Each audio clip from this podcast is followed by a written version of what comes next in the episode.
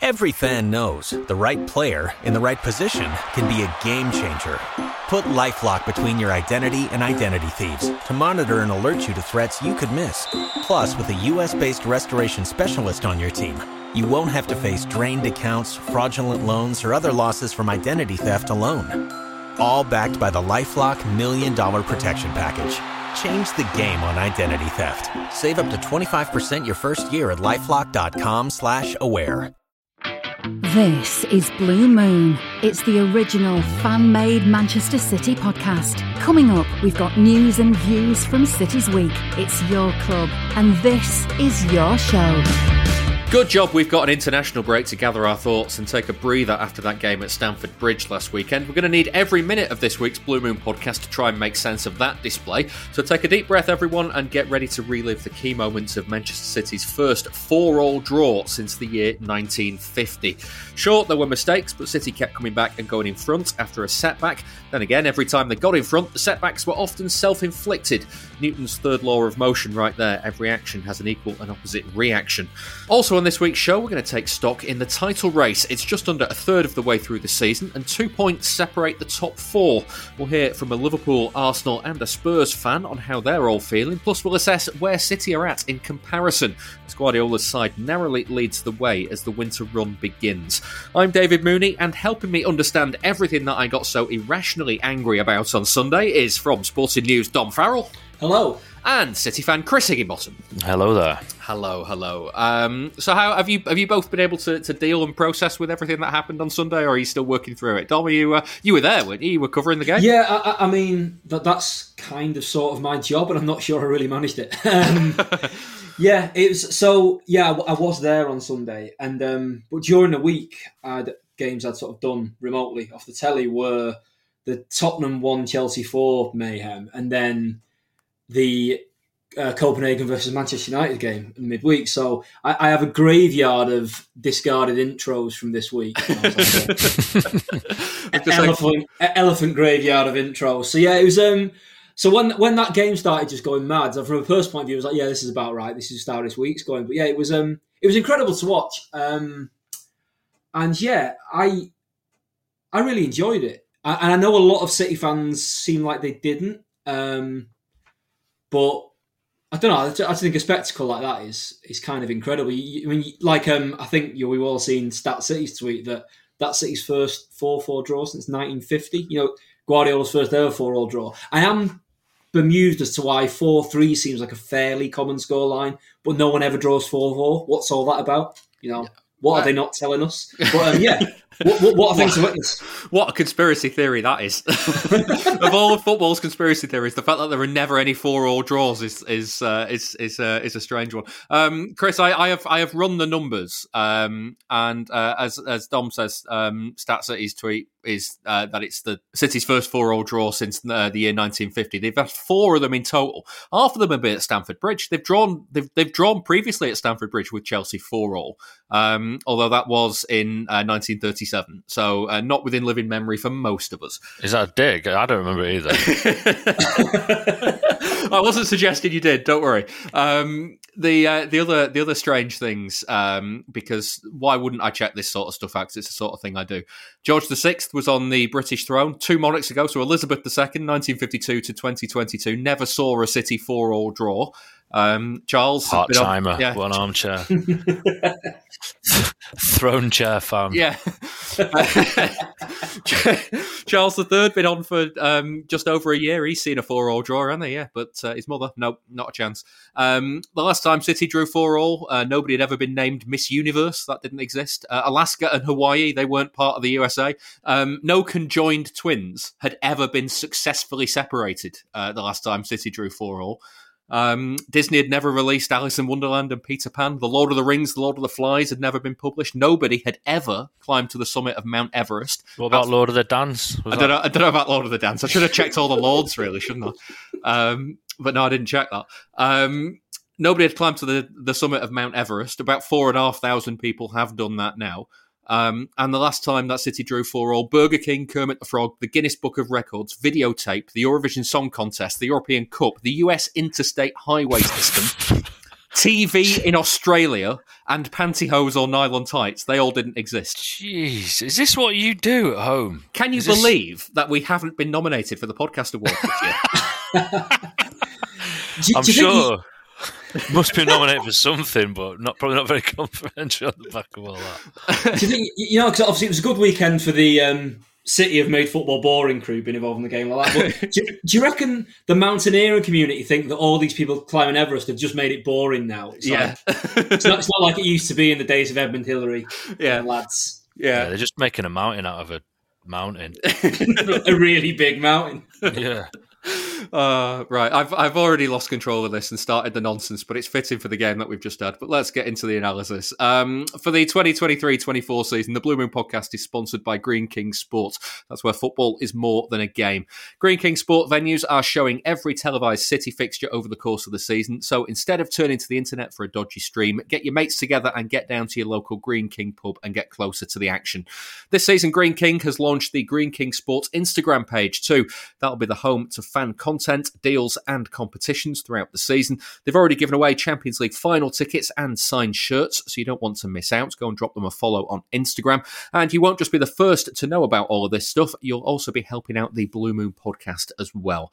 Um, Dom, I'll let you kind of stew on your thoughts a bit longer because, Chris, from a fan's point of view, um, how do you begin to react to that game? Uh, because, like as, as Dom said, he found it quite enjoyable, like being there and watching it. But what I, every time City got in front and every time Chelsea equalised, you know, I, I I tore a little bit more of my hair out.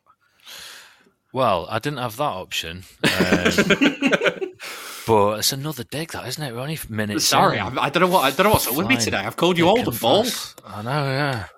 Uh, well, it's probably the most accurate piece of research you've, uh, you've done so far. That's not denigrating the, the other stuff. But my in, my initial reaction was incredulity, and it's not really changed since. I'm still kind of reeling from that that game, to be honest. But in a way, it was kind of a pleasure to be involved in as a fan of that team. Do you know what I mean? It's it's all very well being, um, you know, smooth control freaks and just dismantling teams in the way that we're accustomed to.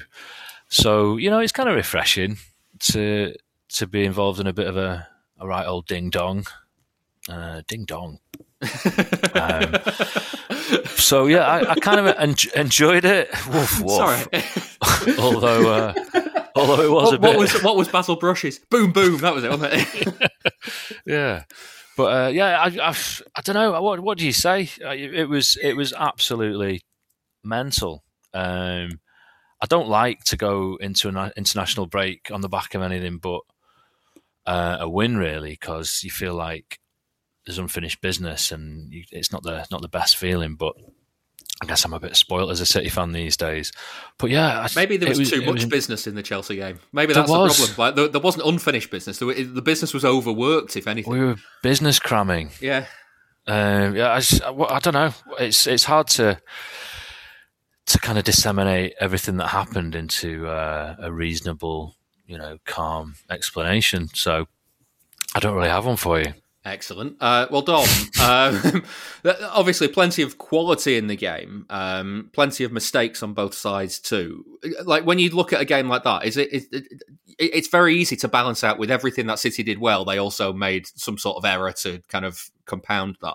Um, so, can you be glass half full on this, or, or is it ultimately glass half empty? Um, I think when just on the basic level of you've led three times and then not won the game, that's pretty glass half empty. But as stupid as this sounds, it didn't feel like a game City led three times. I mean, they did. You know, the, the, the facts are there, but it wasn't like there were massive periods in the ascendancy. It's like, like like the opening goal came a little bit against the run of play. Um, and to go back to the mistakes City were making, um, I do think you, you sometimes have to hold your hands up and say they were forced by Chelsea playing very, very well, and Chelsea press been really good.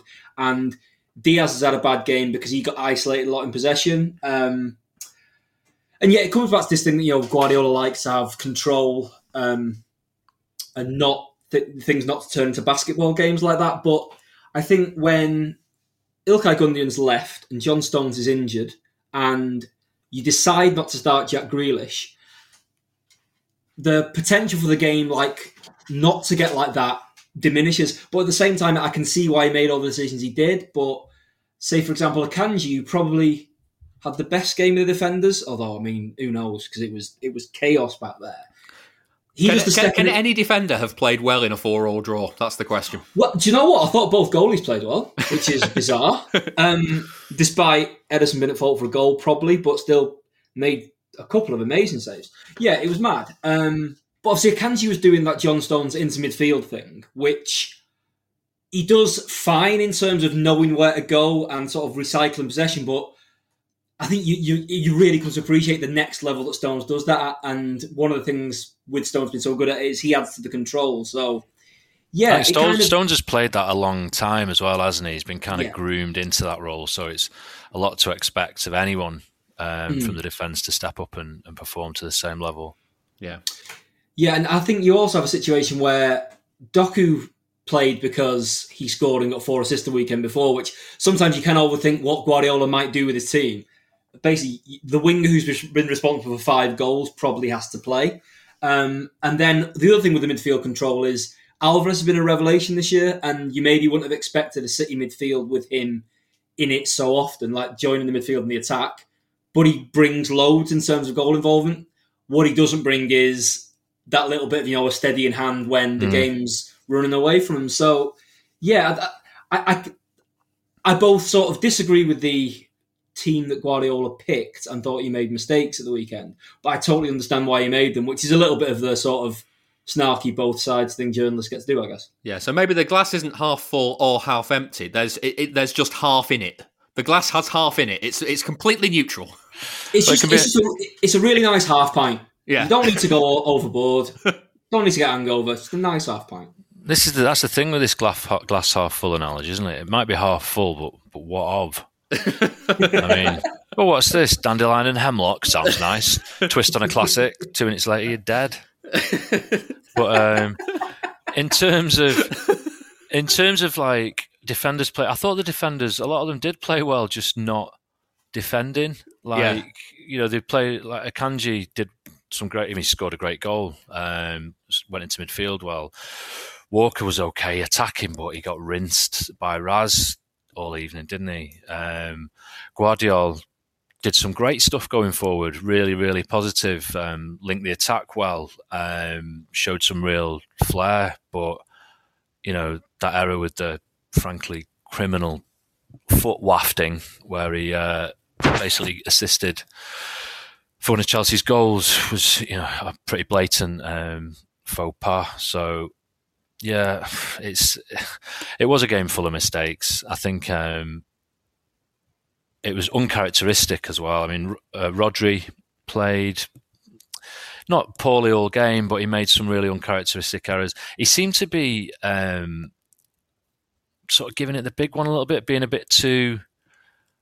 This is how I do it. I'm the best midfielder in the world. Too casual. Where Chelsea were just so at it and they were bound to click sooner or later. I mean, they've got a lot of good players. They've not been clicking particularly well. It was bound to happen at some point. Um, you know, it's a night game. It's against City. There's a couple of ex-City players there with points to prove. You really need to be matching them on effort and you know, like vim and vigor. And we weren't really doing that. It was kind of a yeah, you, you come rushing around trying to challenge us like madmen. We'll just we'll just be really cool and slick and keep losing the ball in doing so and not being at that level. It just wasn't quite there. Um, and I agree with what Dom was saying about the selection perhaps relinquish, relinquishing the control that you'd expect in terms of playing Doku and Alvarez. Um, yeah, it was understandable, but it definitely had, had an effect. But um, I think going into the situation, it, would do the same again, and you yeah. know, it's just one of those things. It's uh, you know I, have spent the most majority of that answer, Chris, just thinking uh, that rinsed by Raz sounds like a fragrance and what it would smell of.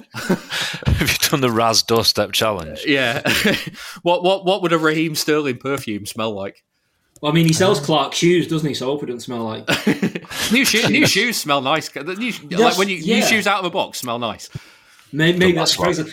I, I, was thinking uh, the foot wafter sounds like a bad 1940s era Germany defender. Um, Klaus Footwafter. Yeah, exactly. Uh, um, the other side of this, Dom, is as much as you can hammer the mistakes that were made um, in a game like that, where it's going end to end, where even like it's it's under the lights on a really really wet and rainy night, the surface is slick and the ball's skidding around everywhere. Uh, like sometimes the mistakes are just impossible to avoid. Like you you you you're under constant pressure. At some point, something will give, and that's kind of fine, isn't it? I think for the most part, there's one passage of play that I can remember like quite vividly, and this is where it would like it being a. It was very much slide tackle weather, um, and the weekend oh, the, game was. Dias was in slide tackle mode as well, wasn't he? yeah, I, I, mean the tackle for the penalty. He, he, he sort of launched into midair from somewhere near Fulham Broadway or something. I mean, I don't know what he was doing, but um, it, it, was one in the eye at the weekend people go, "Oh, your your your game's gone, mob, or you can't tackle anymore." Well, no, no one told anyone um, involved in that game. Because uh, and say like the um, the press box Stamford Bridge, you are dead low down, so you do like you get a bit of a hit of the physicality of it. That's kind of it's a bit of a privilege to be there for a game like that. But yeah, there was a passage of play where which started with I think it, it was Gusto. I think went into Alvarez like mowed through him to start a Chelsea counter attack. Which nearly got yeah. yeah. Actually, thinking about it, I think it was Disasi, but you can't put on that. So anyway, a Chelsea defender yeah, the Disasi comes through. Then there's the, the counter attack almost got stopped because Grealish motored through Sterling, and then it ended with it would have been Jackson was nearly through on goal, and Akanji just came in from stage left, and if he'd missed the ball, it was definitely a red card. Um, and is that and that all happened within the space of about ten seconds. Like this is this is unhinged, and that was like. Um, I, was, I was sitting just next to Mike Minay from BBC, and they had Phil Brown doing the summarising, and there was that mo- that sort of passage of play sort of left Phil Brown almost like cackling, like back in you know thinking back to when he was Sam Allardyce's assistant of like it was a good proper football moment. Um, yeah, it was it, it was crazy. So you sort of think about how much can you control a game like that. Do you, th- do you think professional footballers, when the conditions are like that, do you think they look out at the pitch in the rain and think, "Oh, there's going to be a few sliders today, lads"? I, I, think Dias probably does. Yeah, well, he might want to rein in a bit, but I think the rest of them. I mean, even like um, like how the uh, I think you can look at someone like Kovacic. I know we're going to talk about the new signings later. There's like a bit of a before and after in his small city career of this guy looks sound, and then he played against Arsenal like a lunatic. But that tackle he made on Sterling right at the end that prompted Pochettino marching on up the pitch, that was that was another totally mad one. Um, well, I think he, I think he got the ball and it was a clean tackle. But yeah, there was an awful lot of guys playing in the red. I think would be the the way to put it. And Dias was, you know, re- rev the whole um, suspension off the thing. Yeah, I love the way he claimed to have got the ball on that tackle. I mean, he did kind of, you know, just just graze it just before he took the guy out. It's like, yeah, you did touch the ball first, but you ended up outside the stadium and you demolished a bus stop with three people in it.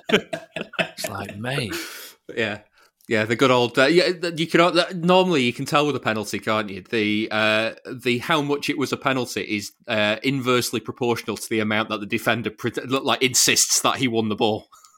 Yeah, yeah it, that was one of those that was it was a penalty when he was in midair, like even before he made. So, I, so you're sitting there, you know, while I was in sort of rewrite mode, as so you see that that stage of the games, you know from you know other journalists on this podcast talking, you you're sort of half watching, you're writing, and I kind of looked up to see him in midair, and was like, "All oh, right, well that's a penalty then." and it's and and and it's the Cole Palmer narrative, and let's start thinking about that. So yeah, he, he kind of yeah he he flagged what was going to happen with. I mean, I don't know what was going on. It just reminds me of. Uh, do you remember that Manchester derby in uh, 2020, in January 2020, where uh, United were down to 10 men, uh, but winning 1 0 at the Etihad and, and, needed one more goal to go through to the uh, to get it to extra time for the League Cup semi final? And uh, Otamendi. Otamendi, yeah. But then there's a close up of um, uh, De Bruyne on the TV, and you can see him that while Otamendi's starting to make the challenge, De Bruyne's shouting, "Nico, no!" I wonder how many times that got uttered yeah. during his uh, City career. Quite a few. Yeah, you could just see it. It was it was like the, the the penalty that you could see coming from the furthest off all season.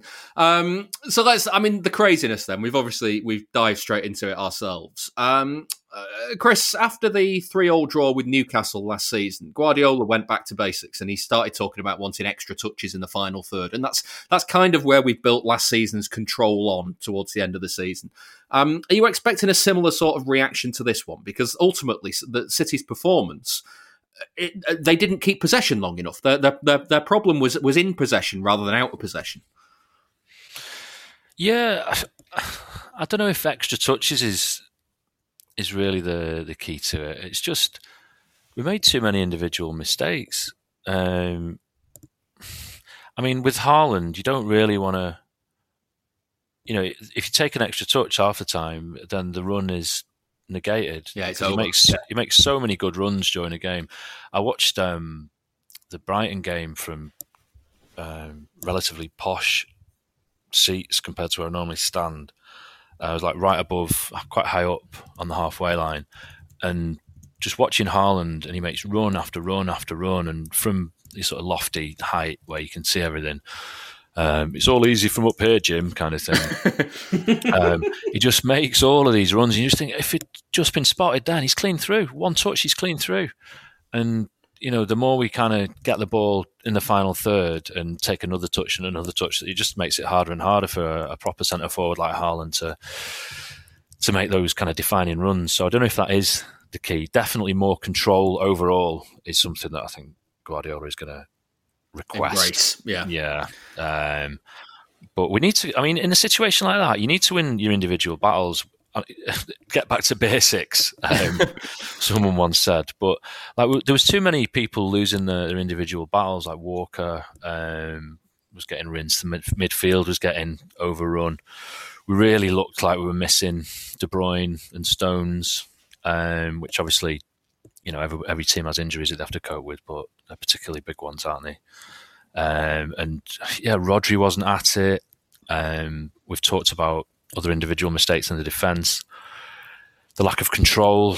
I think uh, Doku and you know, in, in hindsight, the choices that Pep made that we've documented in terms of perhaps surrendering a bit of control, he's not going to do that again. I think um, in a in a dicey game like Chelsea. So I think uh, we can see the big games come in where, given the choice between Doku and Grealish, Kovacic and um, Alvarez, then he probably is going to opt for the the more secure option to start with. Yeah, the uh, the counterpoint to that, Dom, is obviously after Grealish came on. Like Grealish is is known as the control man, but City still conceded twice after he came on, and the game didn't get any easier for them. Um, and I'm starting to wonder, like how how well equipped are City if the opposition decide, well, we're going to make this a bit of a cartoon game. Let's have a Looney Tunes game and, and see what happens. And like because Guardiola craves that control, but sometimes, like like on, on Sunday, maybe it's just not possible. Maybe whatever, like like you've got your injuries, you've got your, the team that you can select from. The other team are playing in a manner that are going, well, this game is just going to go nuts. Yeah, I mean, they'd, they'd better get get better at Looney Tunes games when you look at the fixtures coming up, because there's potentially three in a row there. Um, Grealish is a strange one because I thought he played really well when he came on and did all like the Jack Grealish stuff very well, um, and it did feel more controlled, like sort of certainly from three two, and then there was Alvarez had that chance and Doku had the chance just before he went off. I thought that was, I mean, it's all relative with how the game was going, but I thought it kind of felt under control then until Chelsea equalised, and then it, from 3 3 it went completely mad again. So, yeah, I, I thought Grealish made it more controlled, but yeah, as you say, the um, the goals that were conceded wouldn't, wouldn't really bear that out. Um, but yeah, I, I think it comes back to I think Guardiola has his control players, and he kind of looked at who was available and who was in form and kind of thought, well, the control guys either aren't available or maybe aren't on the best form. So they're not going to be able to get the element of control you need anyway against the Pochettino team. So then you look at how Doku's playing, you look at Alvarez has got playing and go, oh, well, you know, fuck it, really. Let's, you know, you go for it. Um, I- and I'm- Could you imagine Guardiola just got into the dressing room going, lads, you Guys. know what? Fuck it. Guys, just, just do what you want. yeah. Um, yeah, I, I think it was as close to fuck it as he gets. But um, yeah, the other thing what I did say about the midfield getting overrun is they actually set up exactly how they did at Old Trafford insofar as Bernardo been like quite high up down the left hand side, and I think a lot of people thought he'd took him with Rodri. Now, obviously, that setup worked really well at Old Trafford, but the difference is Chelsea were really on it, and they weren't like a bunch of increasingly petulant mannequins that he had to play against in the second half there. And Bernardo being that advanced worked really well at Old Trafford because you had Grealish who puts his foot on it and sort of interacts with the midfielder inside him a bit more than Doku does because Doku just goes for it. Worst thing for at the weekend was Reece James is a phenomenal player and you know gave him a really tough game and so probably you know, probably had him in his pocket a little bit. Um, He's really good, isn't he? Yeah, he's, he's phenomenal. I mean, I, th- I think like say Chelsea taking him off with about twenty minutes left. Um, they're clearly looking after his body, which is Yeah, yeah. know, a bit of an issue, but he's fantastic. See, you you have that thing of Bernardo is high up but not interacting with the winger as much, which leaves space near Rodri, which Akanji is filling in, but doesn't do it as eloquently as John Stones does, and I think that's where you get to what unfolded.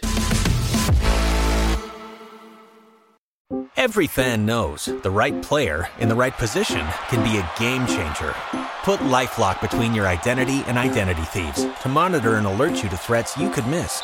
Plus, with a US-based restoration specialist on your team, you won't have to face drained accounts, fraudulent loans, or other losses from identity theft alone. All backed by the LifeLock Million Dollar Protection Package. Change the game on identity theft. Save up to 25% your first year at LifeLock.com slash aware. Ad-free episodes are available on Patreon. Sign up at patreon.com forward slash blue moon podcast. Let's go through the goals then, because we've uh, we've only we've only got a little bit of time left on the on the podcast, so we better better get cracking through it. Um, uh, controversy about the penalty, Chris, because there has to be controversy about every VAR decision. Apparently, um, it's just a penalty, isn't it? There's no not much more to it than that. in my my opinion, it is a penalty. Yeah. Um, the reason I think people are saying it shouldn't be is because historically it hasn't been given as such, but it should always be given as penalty simply by virtue of the fact it's a foul in the box. So maybe That's kind maybe of how if- it works, isn't it? what I would like as a traditionalist, yeah, I mean, you know, it should always have been given as a as a penalty because fouls in the box are fouls in the box. It's like, come on, if you stop, if you if you always give them, then the knock on effect should be that people will stop doing it, and you know, if they don't, then tough shit. It's a penalty. Yeah. Nicely converted by Haaland. Um, but then, Dom, a couple of minutes later, um, uh, you got any issues with how City defended the corner for 1 1, or is it ultimately just good attacking from, from Chelsea? They've seen how City set up and they see kind of what players they put where, and they've done some good blocking. Yeah, it, it, it's one that you can see Chelsea will be very, very happy with. Um, you know, it, it's a nice, intelligent run by Thiago Silva, who's about 15 years older than all the rest of the guys on their team. It's a weird thing. Um, yeah, I I wonder actually, looking at that goal and the Akanji one afterwards, um, and then throwing back to what happened on the penalty, are those goals a result of Cucurella being, and I'd agree with Chris, rightly punished for what was a foul? Are the players on those set piece situations thinking, all right, well, if those sort of grabs are getting punished, have we got to be a little bit standoffish? You know, is there a, is kind of a knock on effect from the penalty incident to, I think you could charitably say, pretty passive defending on both Chelsea's first and City second? Yeah, and that brings us. Uh, we'll come to the Kanji goal shortly, but that brings us to uh, the goal that made it two one to Chelsea. Chris, you said before Gvardiol basically got his feet tangled up. Um, there's I, there's not really much more to say, is there? He's he's ultimately just got his feet wrong, and you know you can bollock him as much as you want. You know you shouldn't be doing that, but like he he didn't mean to do that. It's just happened. It's just an error. Um, I mean, I think he was trying to let it run between his feet and either see it out or take it out wide. Uh, it's greasy pitch. The ball. He's, he's obviously misread the ball. Um, and yeah, I don't think I said I got he got his feet tangled. It was more of a, a wafting uh, offence. But uh, anyway, the result was the same. Um, assist for Sterling was it? It was, Um, yeah. Yeah, it's uh, it's just unfortunate. What you've got to do then is pick yourself up and be positive throughout the rest of the game. And I thought he did that. Yeah, I just think on Sterling as well. Um, first of all, I, I really enjoyed on that goal how he went to celebrate, then realised he was meant to be not celebrating, and tried to sort of style it out with a bit of dance, like a little bit like when someone runs for the bus and misses it, and then tries to make it like they weren't running for the bus. Yeah. That- thought- have you have you seen Kolo Touré in the uh, 2012 Aguero celebrations? He goes for a hug with Mancini, and Mancini goes for someone else, and Touré just kind of hands in his pocket, mills around as if uh, as if he like meant to do that anyway. Yes, so yeah, that, that that is that is a good one on Touré. But that is um so that was quite funny. But also, by the way, people who get annoyed about play no celeb non celebration is just a farce. It's like the whole idea of football is goals and the joy associated with them. The idea that you used to play for someone once that you don't celebrate is just bobbins. What's even worse is people getting annoyed about someone not not celebrating. So yeah, sack all that. And there was part of me that really enjoyed actually But watching. what, does, what what about somebody getting annoyed at people who are getting annoyed at uh, people who don't celebrate? Like, like you are right now. What, I think where- that's where- fine. That is that That- fine? that's yeah. perfectly sensible. Um, I but yeah, found what I- he's just said annoying. but um, I thought Sterling was great, um, and it was actually from like having watched him all through his City years, and I know he's a guy that, unfortunately, maybe people's defining image of him are not the hundred or so goals. It's like misses against Lyon and in that derby against United when he should have won the league. But he was a massive part of everything City have done, and he's had a dreadful couple of years. There was part of uh, you know it was enjoyable to see him playing so well, getting it all back um, because he's been a phenomenal footballer who I think um, has been a massive part of everything that's happened at City, and it was it was good to see that side of him back. The other, the final thing on no celebrating, I'll say, which I only noticed after the game watching things back, is Nicolas Jackson is uh, a bit mental. He um, he was keen on Sterling carrying on celebrating. Right, so if you watch about, he's like he, he's get, he's asking Sterling to give it a bit to the City fans, which is like it's a bit weird, mate. But then on Palmer's Palmer's equaliser at the end, when they're in that, that huddle, he grabs hold of him and starts pointing, gesturing towards the City fans, like trying to get him to go and do an Adebayor. It's like, really? So yeah, that- and so I think it's, it might have gone under the radar that Nicolas Nicolas Jackson is Nicholas Radar. Nicolas Jackson is is absolutely mad. So keep an eye on that for the rest of the season because there's there's probably some good stuff to come out of it. Chris, that does bring us to the Akanji goal. Um, a good movement to hold the space, nice header, um, or just Chelsea falling apart at the back. well, I mean, he didn't really move at all, did he? He was just in in acres, really. He's he split the defenders, and um, it's just terrible. Well, a terrible lack of marking rather than terrible marking. Uh, but a fantastic header. I love that um, camera camera angle where you can just see him really whipping his head around the ball and, and, and steering it in. Uh, it was yeah, really really top header, but yeah, shite defending. Yeah, sorry, I was just googling Nicholas Radar, and there's nine of them in Illinois, but that's that's as far as, as far as I can find. nicholas I've still not reattached my head from that game. Clearly, Yeah, uh, Chris. On the flip side, when Haaland put City in front for three-two, and then you saw that the VAR was checking for a potential handball on the ball that was going in anyway, that might have clipped Haaland's elbow. If that had got ruled out for that happening, it didn't. It didn't touch it, but had it touched, and and it would have had to have been ruled out under the laws of the game. Um, I think that might have been the moment where my living room got trashed. Yeah, I would have lost my shit if that had, uh, if that had happened. I mean, yeah, that's why that's why you need common sense and not um, dusty old boffins making the, the rule changes. you can't be ruling out a bollock goal. They don't happen every day, do they? Well, was it? Was it? I mean, it, he's definitely um, scored with his balls there, hasn't he? I mean, that's an underrated skill. Yeah, it's a good one for like data collectors like Opta have categories for goals of like Other. left foot, right foot, head, other. It's it's it's definite other. Um, I think Grealish scored with his knob uh, against was it Norwich in his first game, which was uh, quite something.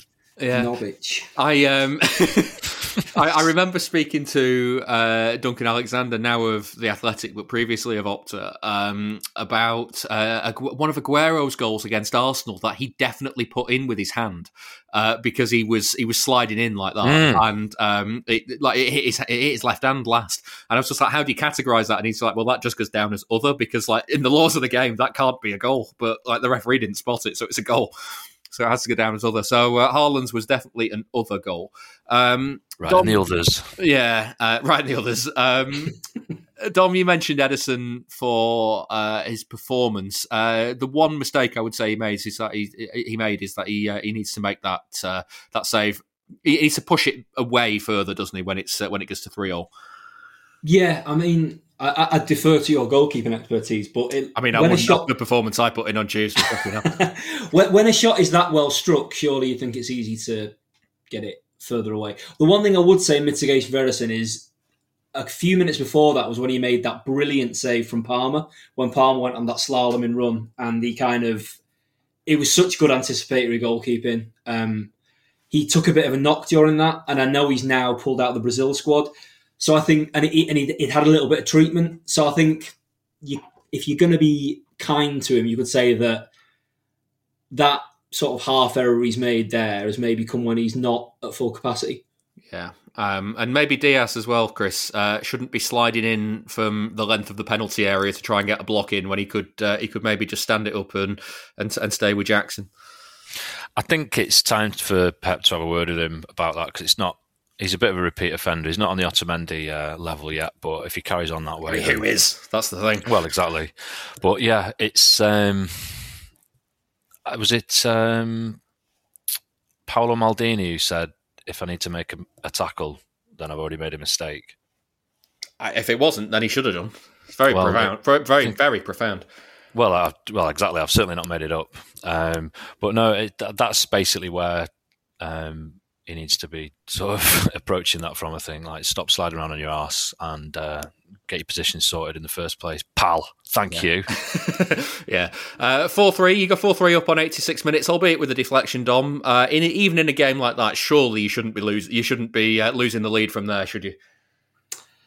Uh, I would say not. Um, so obviously Kovacic was already on at that point. I mean, I, but and I am trying to think like what what does Guardiola do with his bench from there to try and shore it up? I mean, he, he does always say now that when the game's chaotic, that's perfect for Kalvin Phillips. It's like, well, that's a lie, isn't it? Because he'd have come on. Um, you know, so, no, but maybe he comes on sort of being a bit of an extra body, deeper, and you know, physical presence. I cannot think of a situation where Kalvin Phillips enters Stamford Bridge, the pitch at Stamford Bridge in that game. I well, cl- well clearly not, because Guardiola said when the game's chaotic, that's perfect for Kalvin, And it's the most chaotic game City have been involved in for at least a year. And did it, anybody really think we weren't going to concede it when we were four three up? Did anybody really think we were seeing that out? I hoped, but yeah, I, I, know what you mean. In that, in the way the game had gone, as soon as it went up for eight minutes as well for added time. Yeah, I, like, like if, if, if, if, it had if it had been the old days and a normal five minutes or something like that, but now we've got giant extra time. I I was concerned. Yeah.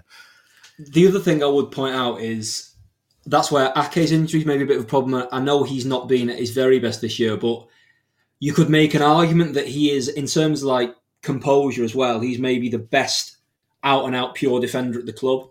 And 100% I think agree. If Ake was fit, as soon as that ball hits the net, he's tracksuit off and he's coming on. So mm. there'd have been that. But it's another major loss in terms of key players mm. that have influenced uh, our performance there. I think. Mm. Yeah. Nevertheless, yeah, you're right. Uh, the third time you take the lead with four minutes of normal time left, you probably want to be winning. Yeah, and uh, we've we've discussed the incident that led to the penalty, Chris, um, and it was obviously going to be Cole Palmer that took it, given that he's become uh, Chelsea's penalty taker in his uh, in his time there. Um, it was it was one of them, wasn't it, where you're thinking now would be a good time for Ederson to save his first penalty in about 15 years. Yeah, never happening. I actually called before the game that um, I predicted that Palmer would score a penalty, but that Sterling would create it because I've lamented a few times in the past on this pod um, the fact that Sterling just doesn't get penalties given uh, for him, despite being repeatedly fouled over the course of his City career in the area. And um, it didn't quite turn out that way, but I was not surprised in the slightest to see uh, Palmer scoring a penalty. Yeah, and good at it, yeah. Well, yeah, hats off to him. And the way he's taken that mantle is well by just literally taking it. He one day they had a penalty and he just went up to he grabbed the ball and everyone was trying to get it off him. It's like, excuse me, mate, you're 20 years old. You've only just got to the club. I'll be taking. No, you won't. I'm taking it. and he's just taken everyone since and, and, buried them all. So yeah, yeah, bit of arrogance on the on the on the celebration, but I've got no issue with that. I also quite a few people were getting a bit pissy about him. Um, you know, where we are having a little bit of a huddle on that free kick um, towards the end and he just walked up and joined it to have a bit of an earwig and got kind of jovially shoved out of the way by Haaland. I thought that was absolutely fine. I thought quite, quite endearing, funny. that, isn't it? Yeah, yeah, yeah. He's, So he's so that with was Shaw, really isn't he? It's, it's great. He is. He is. That's absolutely n- nothing wrong with that. You know, no. the only thing wrong with him is a rag, but apart from that, you know, he's, he's all right. If all of this keeps him doing post-match interviews, then I'm all for it 'cause it's class. Because he said after the game, um, "I'm not going to say I practice penalties because I don't." So it's amazing he just thought I'm the penalty taker because I reckon I might be good at them. That's brilliant. There He's clearly also- not overthinking it, is he? no, absolutely not. There's also just after their mad game on Monday against Tottenham, there was like um, Patrick Davison said said to him like, "Well, in a way, sometimes is it unusual and maybe tougher to play against nine men?" And Palmer goes, uh, "No, well, it's easier to play against nine. He's absolutely any time he's in front of the camera, it's like cause there's no filter on him at all. He's great. So yeah, long may long may that may his form continue because he gets to have a microphone shoved in his face. Yeah, Absolutely. absolute, box office. Um, right now, let's put the madness to bed, and we'll uh, look ahead now because uh, we're just under a third of the way through the season, thirty-one point six percent of the way through the season to be exact. And City are top of the table, a point ahead of both Liverpool and Arsenal, and two ahead of Tottenham. It's tight, very tight at the top. So we're going to use this month's international break to take stock. We'll check in on City's progress so far shortly, but first, I've been speaking to fans of each of those teams, starting with Neil Atkinson from the Anfield Wrap. I started by asking if Liverpool's start to the season had slipped under the radar a little. I think that's really fair. I think that happened in the summer as well. There's a couple of little things really. Arsenal obviously got a lot of attention, but Arsenal end up last season on on on 84 points, and they got 50 of them in the first 19 games. Uh, what that suggests is they only got 34 from the next 19. Uh, and in the meantime, we were shocking at times last season in January and February. But I think from the last 19 games, we only got about one point fewer than Arsenal. It genuinely was about that close. You know, we there's a little run in February after having been really poor where we win four and five, uh, which culminates in the 5 0, sorry, the 7 0 win against United. Um, then we have a really soft defeat at Bournemouth. And then we have the, we come back, we get beat by City. Then we draw with Chelsea. Then we have a really mad 2 all with Arsenal that I'm sure City supporters remember. And then we sort of don't look back. We we win the next seven, draw the last two. We phone it in against Southampton last game. But the idea that it's just a this season resurgence isn't isn't quite right. So I thought it was mildly surprising how much we weren't being talked about uh, as the start of the season approached. And then from there, there's obviously a little bit of a journey that that's undergone. We're not stellar first game of the season against Chelsea, but we have the the Newcastle experience, uh, which goes absolutely brilliantly for us. And if it was a season that needed kickstarting, and I don't quite think it was, but if it was a season that needed kickstarting, then that very much acts as a kickstart for everyone. Now, that's not to say things have been perfect. You know, we, we've dropped points away at Luton, and that does feel like two dropped in quite a profound way. We we arguably should take the game away from Brighton, getting 2 1 up uh, in that one, even though we were quite poor for a period. And then there's the madness of whatever it is that went on at, at Tottenham, um, which obviously is, you know, you can write a book on the madness of that. So there's still question marks. There's still question marks about the away form. Um, it's still a Liverpool side that you know needs to find ways to make sure it does assert itself away from home, especially. But you can't argue with the home form. Uh, we've scored. We've played six games at home. We've scored three and five of them, uh, and the other one was a two 0 win against Everton that never really felt in doubt. So where we are for the rest of this campaign is going to be built on the rock of the home form. And I'd venture that the most important away games Liverpool have got coming up isn't the one at the Etihad, which is a bit like an FA Cup final or a Community Shield game because of the the madness of the the delay. Liverpool go to Sheffield United, to Crystal Palace, and to Burnley in December.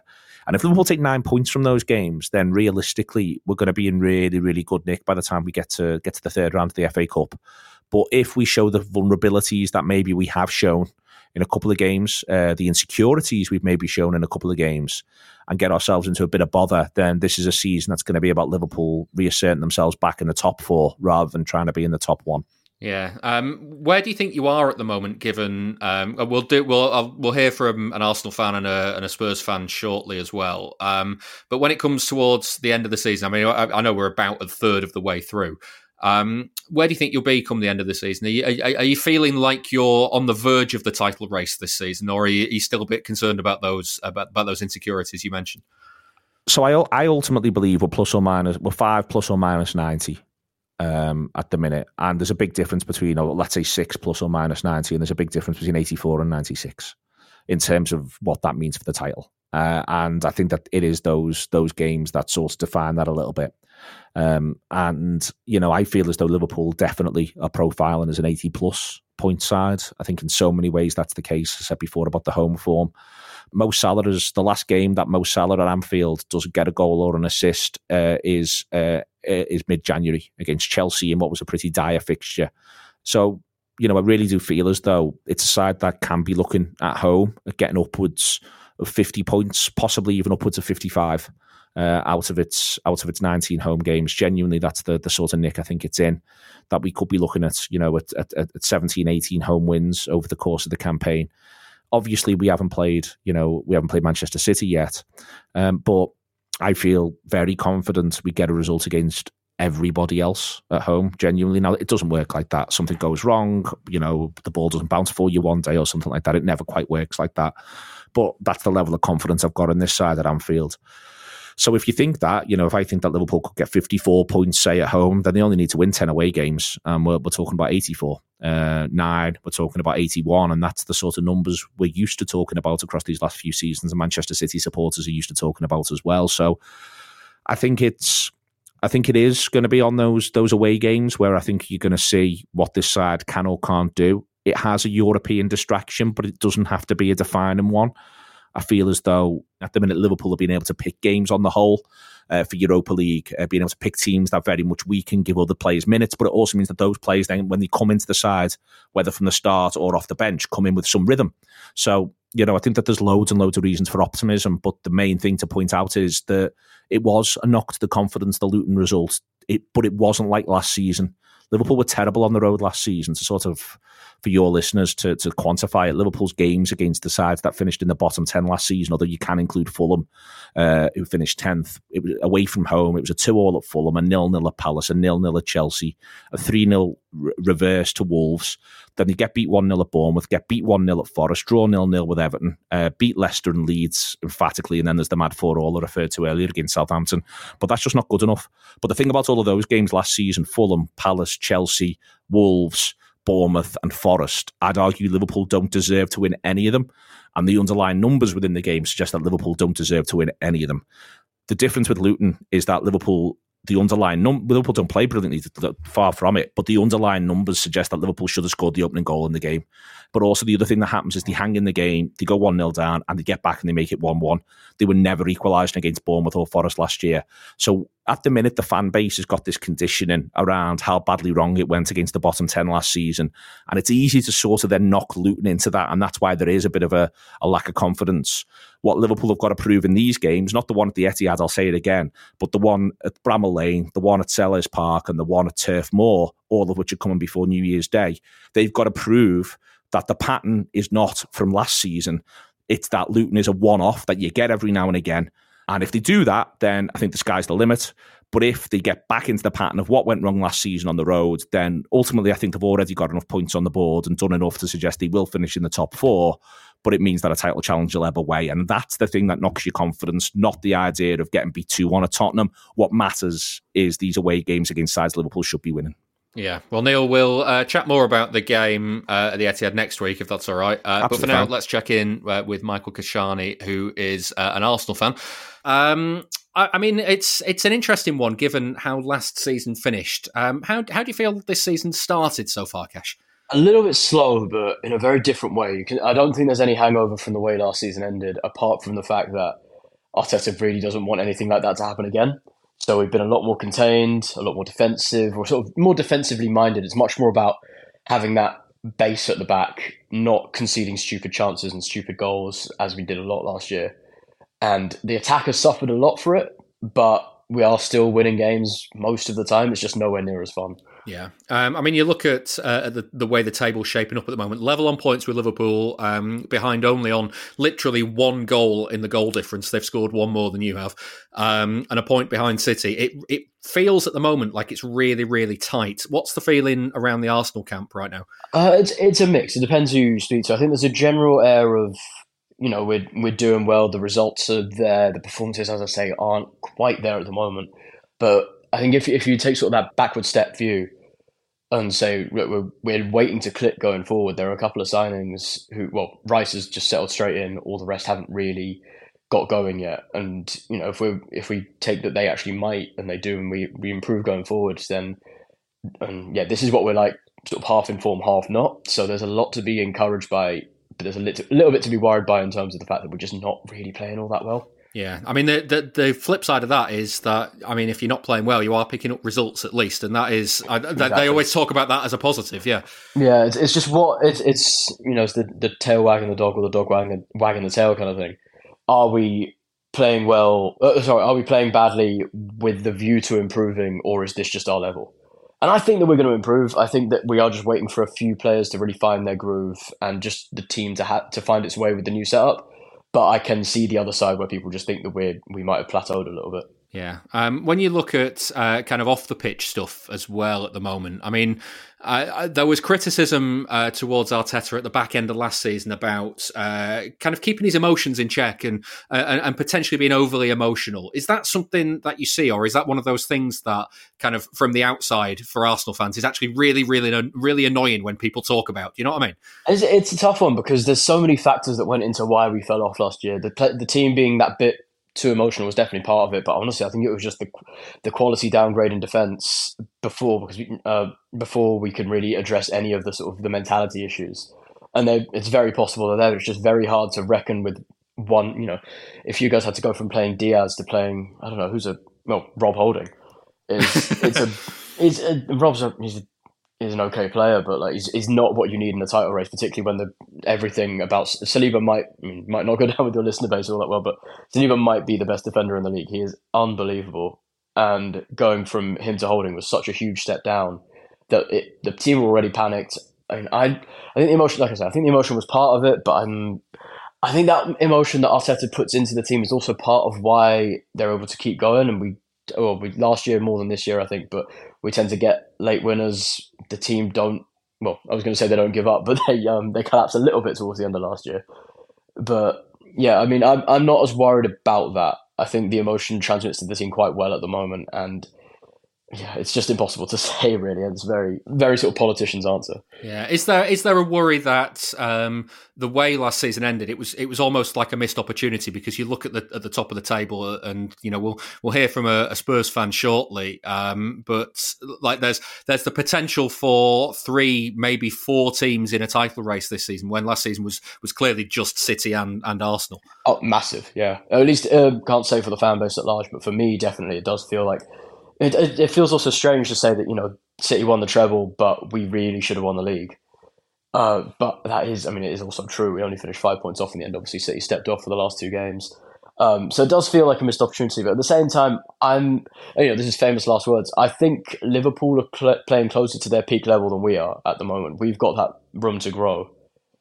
Um, City are, of course, City. Like they are, as I've referred to a few times on this podcast, the non-giving up school guy from The Simpsons they just don't stop, and that is is very difficult to to be against. But yeah, that's that's who I, I mean. I'm looking for City's results a lot more than Liverpool's results, and that might be hubris, but I think City is still the main target. And if Liverpool is still in the conversation in March, April, then I'll think about them a bit more then.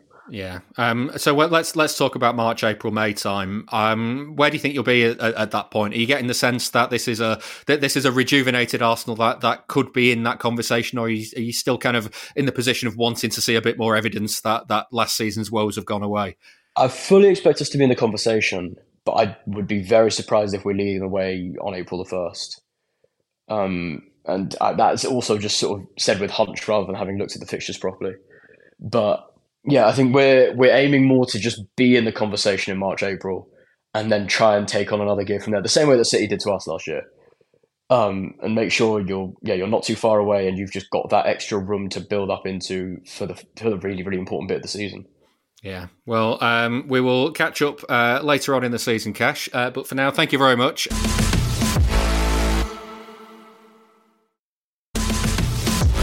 You can listen to the show ad free by joining our Patreon, patreon.com forward slash Blue Moon Podcast.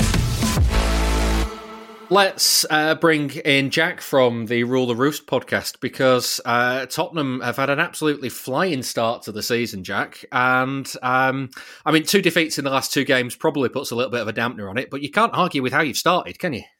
No, you can't. It, it, it is that thing, isn't it? If after 11 or 12 games, whatever it is, that we'd be told that we'd be in this position, only having lost two games, come through a game away at the Emirates, having played United, having played Liverpool, um, we'd have taken it.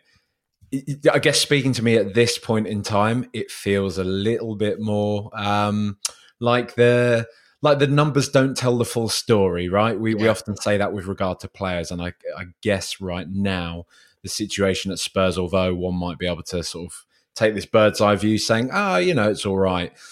The next run of fixtures for Spurs could prove to be very painful. Just, um, just, looking at that, it's tasty, isn't it? Villa at home, City away.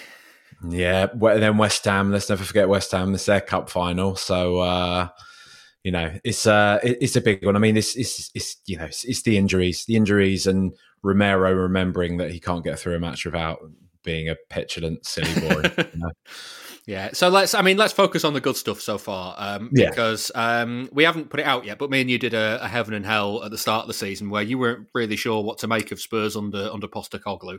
Yeah. Um, uh, the City football group, whether it's City or or the group itself, uh, really like him. it feels for the first time in well in a long time that everybody at Spurs is just pulling in the same direction. Is that fair? Yeah, definitely, very much so. I mean, the spirit he's engendered with the squad is quite remarkable. Um, he's managed to uh, sort of galvanize some of the pieces that were already there. You think about a player like Pedro Porro, for example, who we signed for a lot of money, um, who people, myself included, were even starting to question: Is he really going to work at Spurs? Have we wasted a lot of money here? Um, but he has done. He's worked. He's stuck Son up front in that sort of centre forward position, and he's scoring for fun again. Kulusevski's working his socks off, but he's managed to also introduce a lot of these, you know, new young players. Van der Ven, absolutely sublime this season. Rest in peace as well. Um, Destiny Udogie. I mean, Yves Bissouma barely played last year under Antonio Conte, and up until very recently, that's looked like a almost criminal decision from Antonio Conte to leave Yves Bissouma out of this team. So, yeah, it's fair to say that the the, the spirit, um, the team unity that we've seen develop in such a short space of time has been has been a joy to behold. After a good three, four years now, four years really of fractured disillusionment of players not really putting in a shift for one another and Spurs just being a really meh team to watch, you know? Yeah, it's been it's been entertaining as well. I guess is is the other side of this, and and like you can almost forgive the madness if it's getting results, but it wasn't getting results either. And you kind of look at, at where Spurs are now; they're entertaining and getting results right now.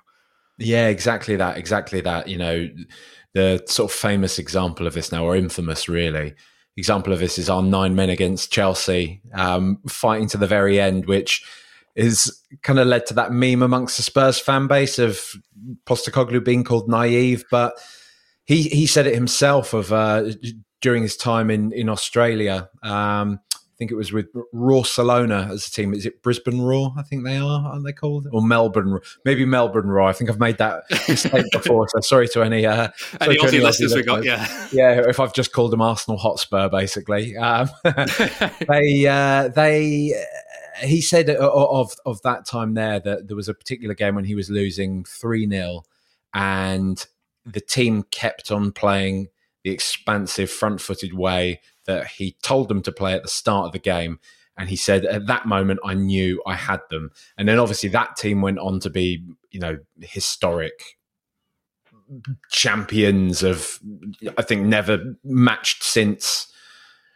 Uh, in Australia, that's a really poorly constructed sentence, Dave. But, you know, they did got, really I, well. I they did really well. Yeah. so, uh, yeah, you know. Let me, let me, ask you then about that Chelsea game because um, like like you like you say, the view from the outside is that it was a really really naive um, way to perform with nine players. Uh, but when you think about it from the inside, is it ultimately just is is it an exercise in making sure that he's got the team, everyone's playing in the in the in the same direction. It's almost like playing the long game. It's the bigger picture stuff. It's not it's not to try and win this game. It's to try and win the battle, uh, the win the war instead of the battle.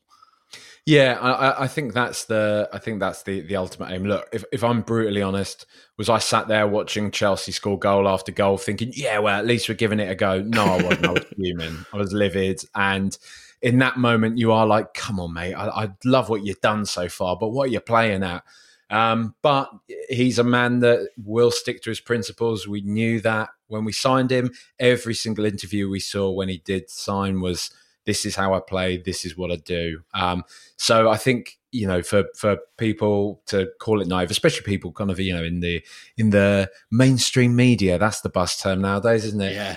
To, for your Gary Nevilles and the like to be calling him naive, you know, this is a guy that's won everywhere he's been before, um, and you you you may be able to look at his chances in Scotland with a team like Celtic uh, of being able to implement a system like that and say, well, you know, it's not really a great barometer of, of success playing this type of football. You're now at Spurs, who, you know, they're my team, but you would say are probably the f- f- fourth at being kind, fifth team in the country right now at, at a stretch. Maybe you wouldn't have even called them that at the start of the season.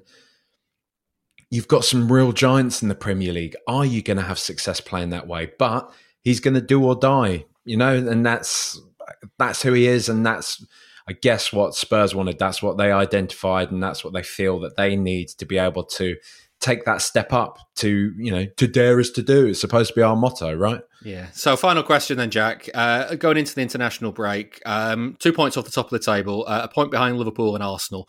Uh, very much in the mix at the moment. Um, can you stay there this season? Are you going to be Are you going to be in the race come the end of the season? No, um, unfortunately not. I, I, the the injuries. I mean, we don't know how long Van der Ven's going to be out for, and we don't know how long Maddison's going to be out for. We've we've gotten that dreaded, vague injury update of could be as much as three months, but both serious injuries. And you know, this isn't. We've had Manor Solomon go out of a serious injury. We've had Ivan Perisic go out of a serious injury. Bentancur's coming back from a serious injury. Those are almost sort of you could cope in a way.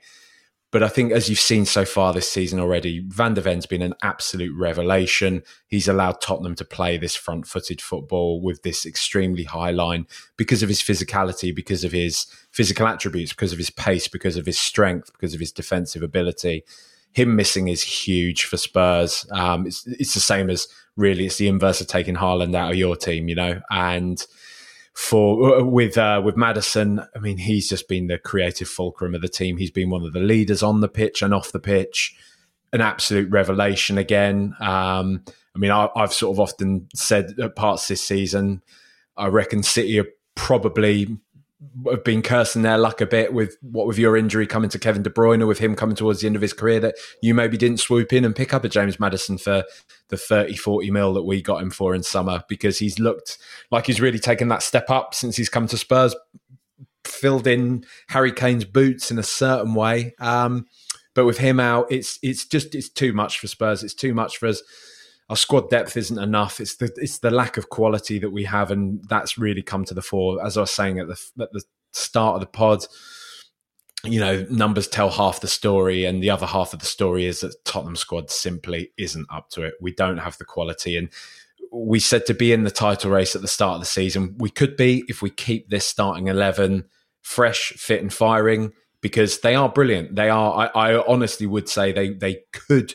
have maybe snuck a surprise. I'm not saying they would have done, but they could have done if the rest of you lot were distracted elsewhere. But now, not a chance, not a hope for us, I'm afraid. Top four would be brilliant for Spurs, and you know that's potentially achievable, but that's even going to be a real fight right now. You're listening to the Blue Moon Podcast. You've made it this far, so don't give up now.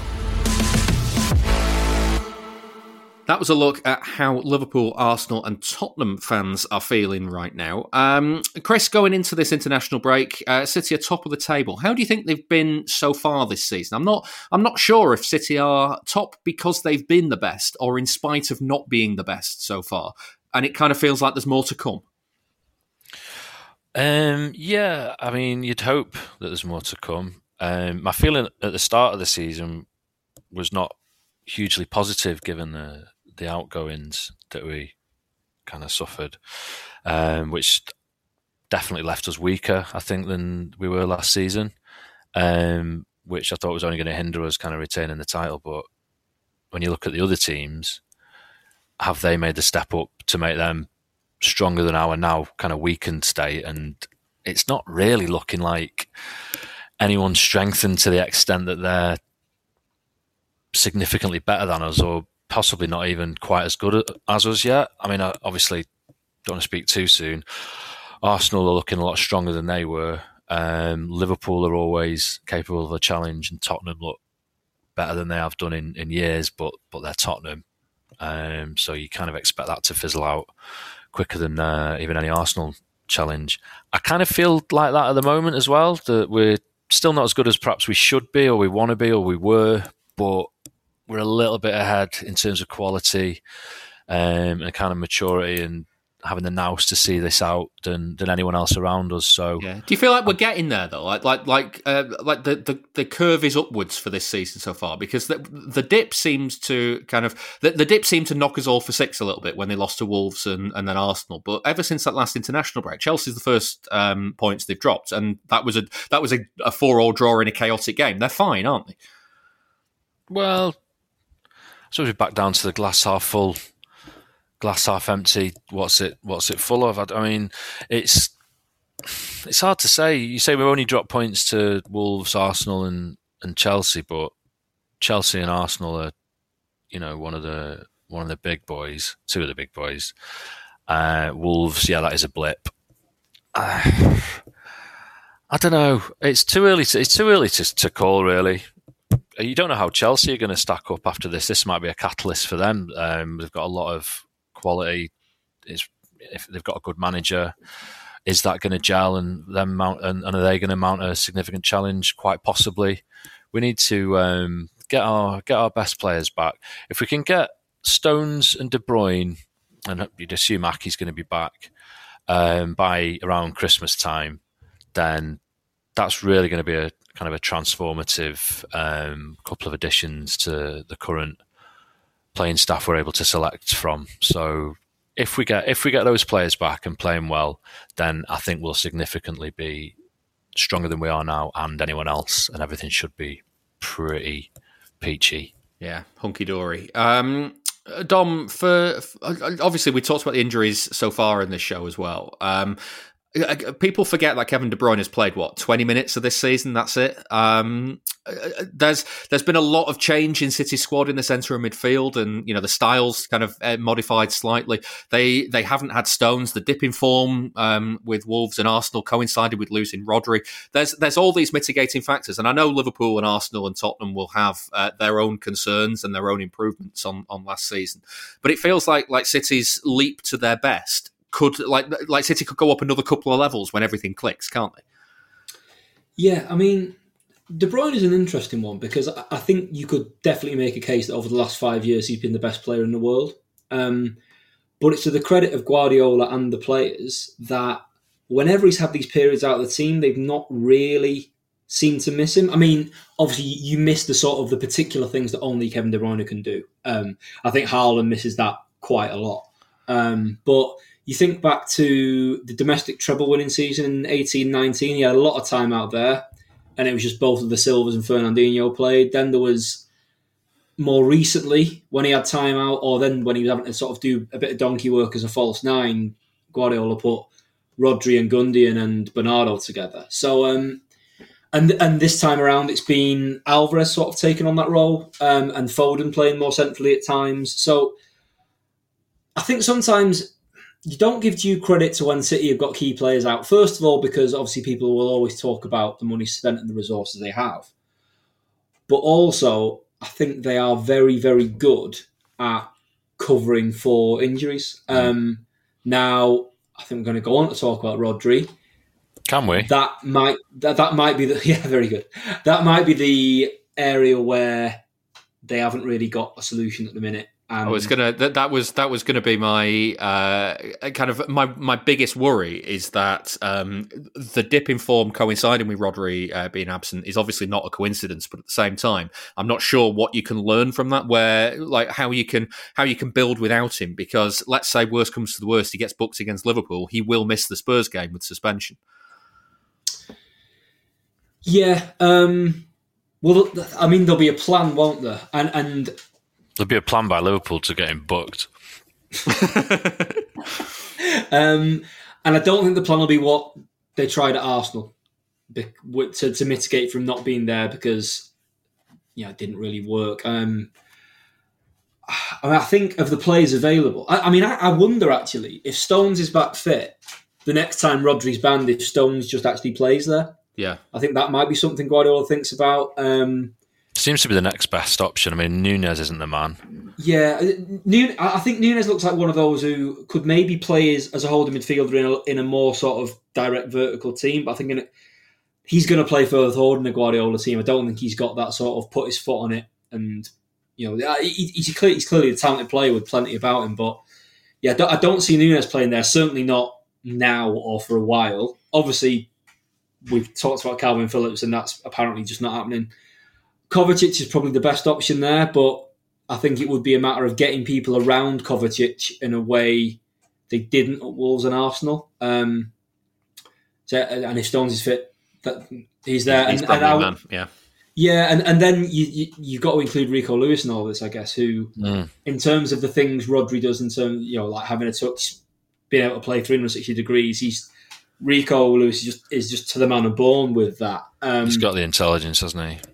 Yeah, but obviously last season, Kyle Walker wasn't a non-negotiable pick, which you know there's been various assurances given to keep Walker there, which apparently extends to absurd free kicks. Oh yeah, yeah oh, I was gonna. Oh my god! Good heavens! Um, but do you? Would one workaround if Rodri isn't there again? Is Lewis plays and you have you, you have like that like they did last season. You have Akanji and Dias, and Akanji shifts over, and Lewis comes in because that's the other thing with we, people saying, "Oh, Walker's not been run ragged for a while like he was by Sterling." Well, he was a bit by Mitoma against Brighton the month before.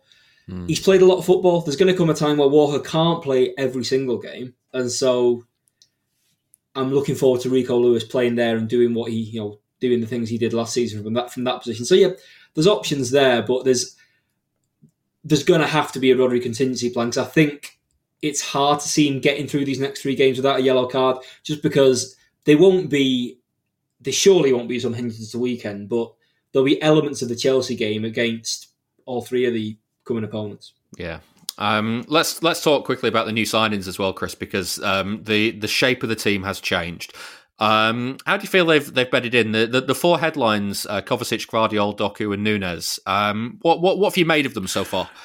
Well, Kovacic is a bit of a two sided coin in that he started as if he'd never, you know, as if he'd been playing for us for, for years. He just it was a seamless kind of transition into the team, and then he kind of just went a bit a bit nuts at Arsenal. I don't know if he was carrying an injury or, or what, but or if he'd bumped his head or something. I don't know. don't just, don't uh, all coins have two sides? Yeah, but I'm just, it's just, and it's an analogy, David. Don't, don't, do, don't do this to me. I'm not, I wasn't ready for that. Sorry, I'm just thinking like, like, like most coins have two sides that have opposites. Like most coins um, are not like double headed or double. It's like a double edged sword, isn't it? How can a sword have like one edge? I suppose a cutlass, but it's still got an edge. Just one of them sharp. Yeah. This is okay. that last time I was on, and Adam referred to 3D chess, and you said, oh, "Isn't yeah. that just chess?" Who plays 2D chess? Yeah, the pieces got nicked. I made these cardboard cutouts. it's when they put it in, you know, like the some of like the newspapers. They have like, I mean, I don't think anymore, but like chess, like how the chess is going. Like, yeah, they sometimes put them in like in broadsheets. But yeah, Kovacic. I mean, yeah. he's he's uh, a bit of a three-sided dice, isn't he? in that, you know, he came in, did, did really well, and then bottomed out a bit at Arsenal, and then uh, Chelsea mixed bag. So yeah, I think all overall positive for Kovacic. Doku, obviously, he's uh, done some amazing things.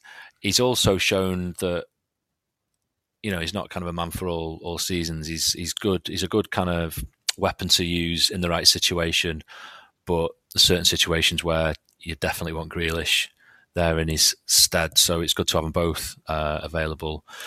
Gvardiol, I think he's done well. Um, overall, done well.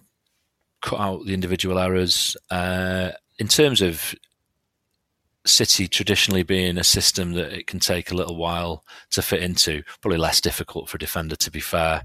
But overall, I'm really pleased with him. Nunes, probably um, although he's shown that he's a touch of class, he's obviously a very tidy footballer and, and he's got some skill to him.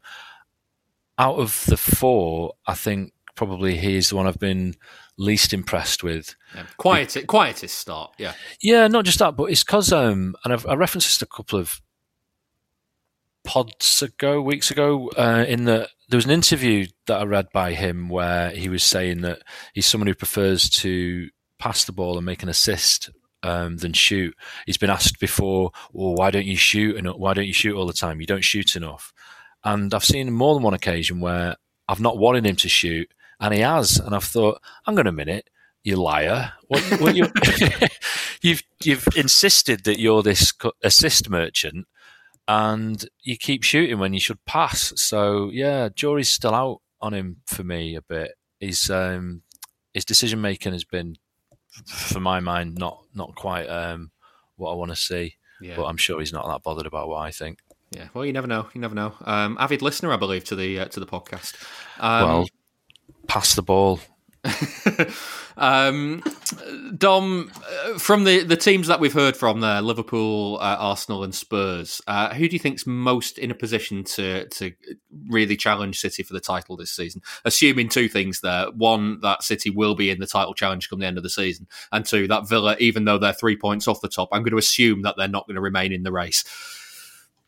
Yeah, it feels like a toss of your everyday conventional coin to say Arsenal Liverpool. um, I think Arsenal look. I've been impressed by how they've kind of got on from last season. I think it would have been quite easy for them.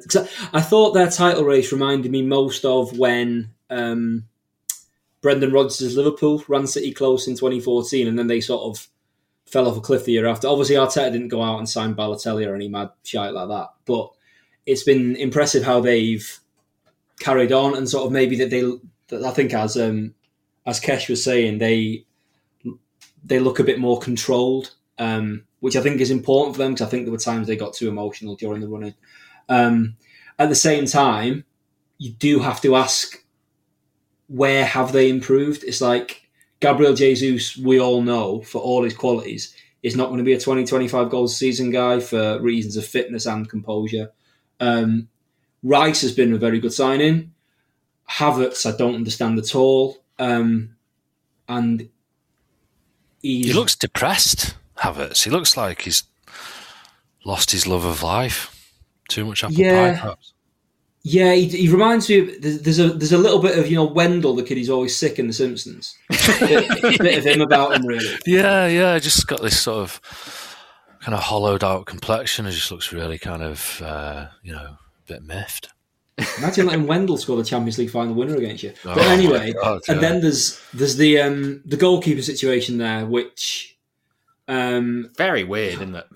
Yeah, and it's handy for Arteta that Aaron Ramsdale's dad likes doing interviews, as we've seen this week. So that that sort of seems to have created a problem that wasn't really there. All that said, they've lost one game. Um, in sort of slightly mad circumstances at Newcastle. So, yeah, they, they look really they look solid, but I'm not sure how much improvement there is there. With Liverpool, I think there's I think they've got clanging performances in them because the midfield, the new midfield with Szoboszlai and Mac Allister looks great, but it's like who actually, who actually is playing the holder there? I mean, Mac Allister's kind of doing it. So you, you think a team like that you could get at them in certain games, but I just think with Liverpool, I think you've got the five or six years of the Klopp versus Guardiola thing. And if you know one thing, it's like if there's any coach who's going to find something extra within a squad, it's Klopp, and they do look re- they look ready to to go again. In um in the words of one of their favorite fa- their favorite sons. So yeah, I think I've taught myself into saying it's Liverpool. Okay. Did well, you see well, that Luton game? Yeah, they, oh, they were Bob. Yeah, uh, but, but mind you, the, the best thing about that Luton game is Darwin Nunez looking like Kenilworth Road was just too small for all his chaotic energy. Like, every shot he had looked like it was either going to knock a stand down or clear it. yeah. Uh, oh, yeah. he's a bit of a shoebox, isn't it? Um, but you take, talk about Rice there. I think he's a bit of a an underrated signing for them. I think he's ca- quite capable of taking them onto a a better level in so, in terms of like game control and perhaps the lack of yeah. Rodri plan that we have is in no small part due to our failure to to sign Rice. Yeah. You could see why they wanted him, couldn't you? Yeah. Yeah. Um, let's finish by squeezing in a quick listener question because I love this one and uh, I wanted to make time for it. So uh, get in touch for next week on Twitter at Blue Moon Podcast. You can email through the website as well, bluemoonpodcast.com. That's what Henry's done. Um, I've tidied this question up because uh, he's at pains. To, he, he, spent so long in this email at pains to point out that he doesn't see Guardiola losing the dressing room or going anywhere. So here's where we're going with this. He says, with UK politics going a bit mad this week, I wondered which former City manager should Guardiola bring back into a coaching role to try and save himself if things ever turned bad for him and his leadership was going down the pan. Um, over to you guys. Any any uh, thoughts on previous managers that could help uh, Guardiola out, Dom? I mean, to be topical, uh, it's kind of a shame that Liz Truss didn't get brought back in cabinet because we'd just say Steve Coppell, like for, for like. That's what I was going to say. Great minds. Um, uh, well, I mean, I, I, I, think the one I'd say, if you, again for parallels, if you're looking at a guy who had some success, uh, likes a navy blue suit, but by the time he left, everyone in the building kind of hated him. Uh, it's probably Mancini, it? And yeah. uh, you know, that, that him and Pep could sit down and rewatch the 1991 European Cup final, and yeah, I think I think I think that'd be be the best bet. In a serious, in an attempt to sort of think of a serious answer, who would complement Pep pretty pretty well? Um, can we have Mikel Arteta? I uh, I've just googled. Um, Liz Truss was uh, prime minister for twelve days longer than Steve Coppell was city manager. I heard that if she lives till she's ninety, she will end up spending more days at the cenotaph than she did in office as uh, prime minister. The amazing thing about her is there was like a good week or so when the Queen died, where she like literally wasn't allowed to do anything. So, I mean, she, she could have been quicker than Coppell if she'd just been in normal service. like, that's it. It's a, it's a short premiership. Within within there was like right for ten days you don't touch anything, uh, and yeah. Who and who achieved more in their reign? Steve Coppell at City or Liz Truss as PM? It's undoubtedly Steve Coppell, um, and he was an absolute nightmare. But yeah, I mean, maybe we just need Fabian Delph as some sort of minister for common sense. Back to basics. Um, right, well, if you've got any uh, more insane questions for us for the end of the show, do get in touch because I do like that sort of stuff. Uh, but that's it for this week's Blue Moon podcast. Thank you very much for listening, and thanks also to my guests, Chris Higginbottom. Thank you very much for having me. And Dom Farrell. Thanks, mate. Pleasure. It's Liverpool up next after the international break, so we'll be back to preview that one next week. Stay tuned for a clip of this week's Patreon show, too. See you in seven days' time.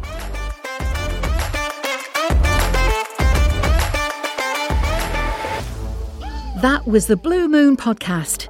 Please give the show a rating and a review where you can. And don't forget, you can listen without the ads by signing up to our Patreon. You'll also get an extra episode each Monday. Here's a clip of this week's. I really, really enjoyed Casey and Bob stand behind us and something yeah. Higgy and Gaz is beside me. So the crack with those lads is just absolutely unreal all the time. But there was one time last season where there must have been a bit of a foul smell. Casey tapped me on the shoulder and said, Have you shit? uh, and, and I looked around and was like, No, it wasn't me. And meanwhile, whilst I look round to say that to him, uh, City scored. so, so and it was it, the the, the uh, game ended up one 0 Sterling scored, and I missed the only goal. Um, Excellent. Trying to trying to show and confirm that it wasn't me who had farted. Um, so we had a good giggle over that. But yeah, just just talking shite, uh, quite literally, and uh, having a giggle about it, it just adds to the whole match day experience, really. So you say quite literally. Did you get to the bottom of who it was? No, probably going by the um, the age old rule of he who smelt it dealt it. um, I, KC. KC, yeah. you can listen to more of that at patreon.com forward slash blue moon podcast. And join us again next time for another episode.